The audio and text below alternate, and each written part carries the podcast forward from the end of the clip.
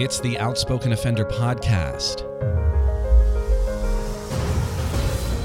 My hope is to encourage registered citizens, former inmates, and anyone facing stereotypes and social ostracism to move beyond society's labels.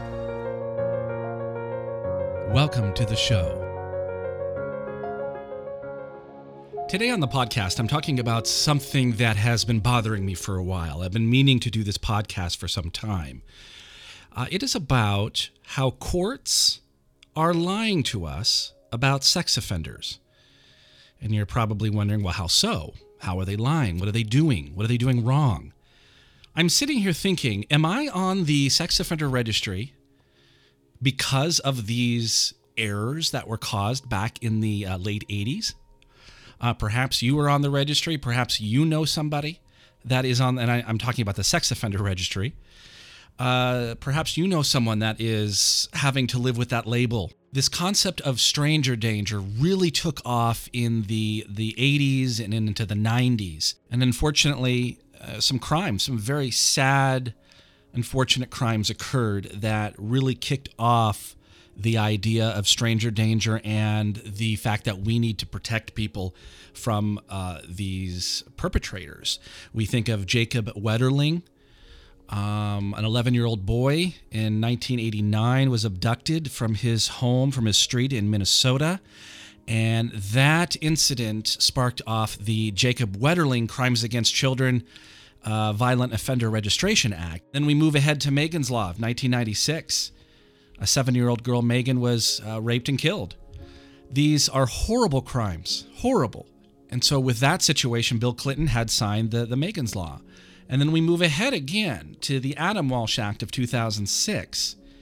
Adam Walsh was uh, kidnapped from a Florida shopping mall and killed in 1981. With that in mind, let's go back to not the beginning, but to that stranger danger time that I was talking about late 80s, early 90s, before the Jacob Wetterling Act, before the Adam Walsh Act.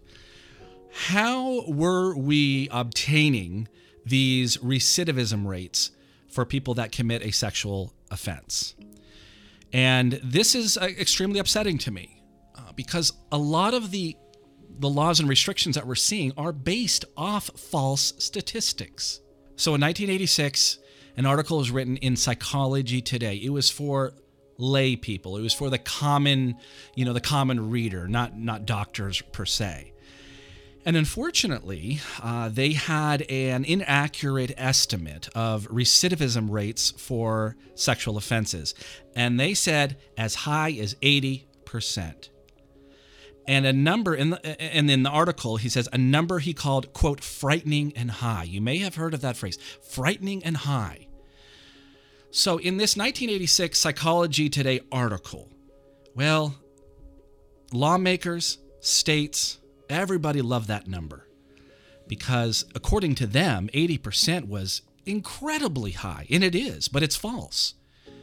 But unfortunately, they have used that false statistic in that article for 91 judicial opinions and briefs filed in 101 cases since 1986. So that phrase was used in a 2003 decision upholding Alaska's sex offender registration law and has been exceptionally influential. Uh, again, more than 100 lower court decisions because of that, that false number. And so you can see the chain reaction that has occurred since 1986. So it hasn't just been the Supreme Court and the lower courts.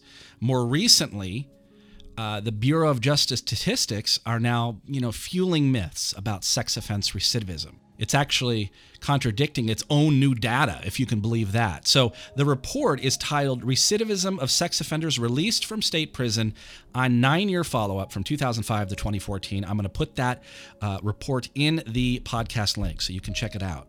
What's interesting about this report is they actually released a press release about the report, and it's titled, the press release that is, Released Sex Offenders Were Three Times as Likely as Other Released Prisoners to Be Rearrested for a Sex Offense. I mean, talk about being like an alarmist, but is that true? It's very, very misleading. And this is how. What the report doesn't say is that the same comparisons can be made for other offense categories. Uh, for example, people released from sentences for murder, homicide, things like that.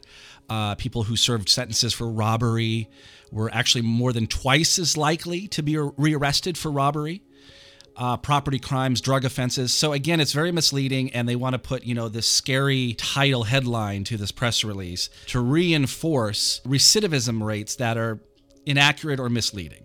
All right, so you're wondering, well, what is the correct recidivism rates? You're going to see varying responses online depending on the study, but don't believe the 80%, of course. Now, the Bureau of Justice Statistics report shows that within nine years after release, that's important, nine years after release, people who served sentences for sex offenses were much less likely to be rearrested for another sex offense, 7.7%. Now, we compare that for property crime, a rearrest rate, 24%.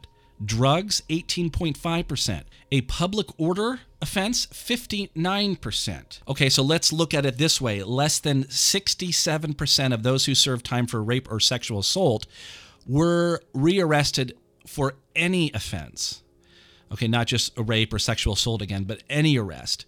Uh, making rearrest 20% less likely for this group than any other offense categories combined and it's really unbelievable for me to see how the chain reaction has occurred throughout all these years. I mean, 86, I was like, uh, I don't know, 14 years old, but now I'm 47 and I, I have lived through all those years. Of course, I wasn't really thinking about these things before I was convicted. See, that's the thing. If you haven't been convicted of a sex crime or you don't know anybody, uh, it really doesn't register in your brain. You don't think about these things. But my eyes have been opened now since my arrest in 2006.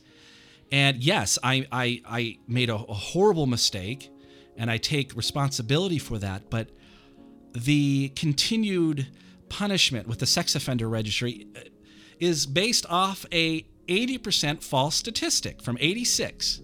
So, what can be done to solve this big lie? Well, first thing, it's out in the news. We know that it was a lie.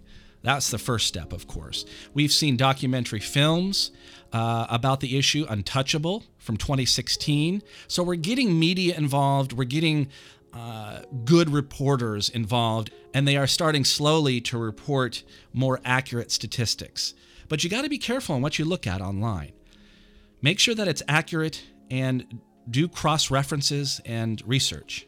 Thanks for listening to my podcast today. Again, I'll leave several links in the description so you can review these for yourself. Uh, I, I want to back up the claims with some links to reports and some statistics that are actually true. All right, thanks for listening. I am the Outspoken Offender, and have a great day.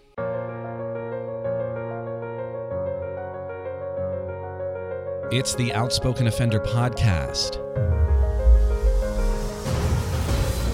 My hope is to encourage registered citizens, former inmates, and anyone facing stereotypes and social ostracism to move beyond society's labels. Thanks for listening to the podcast. I'm the Outspoken Offender. You can find me on YouTube and Twitter. Remember, you are not your label.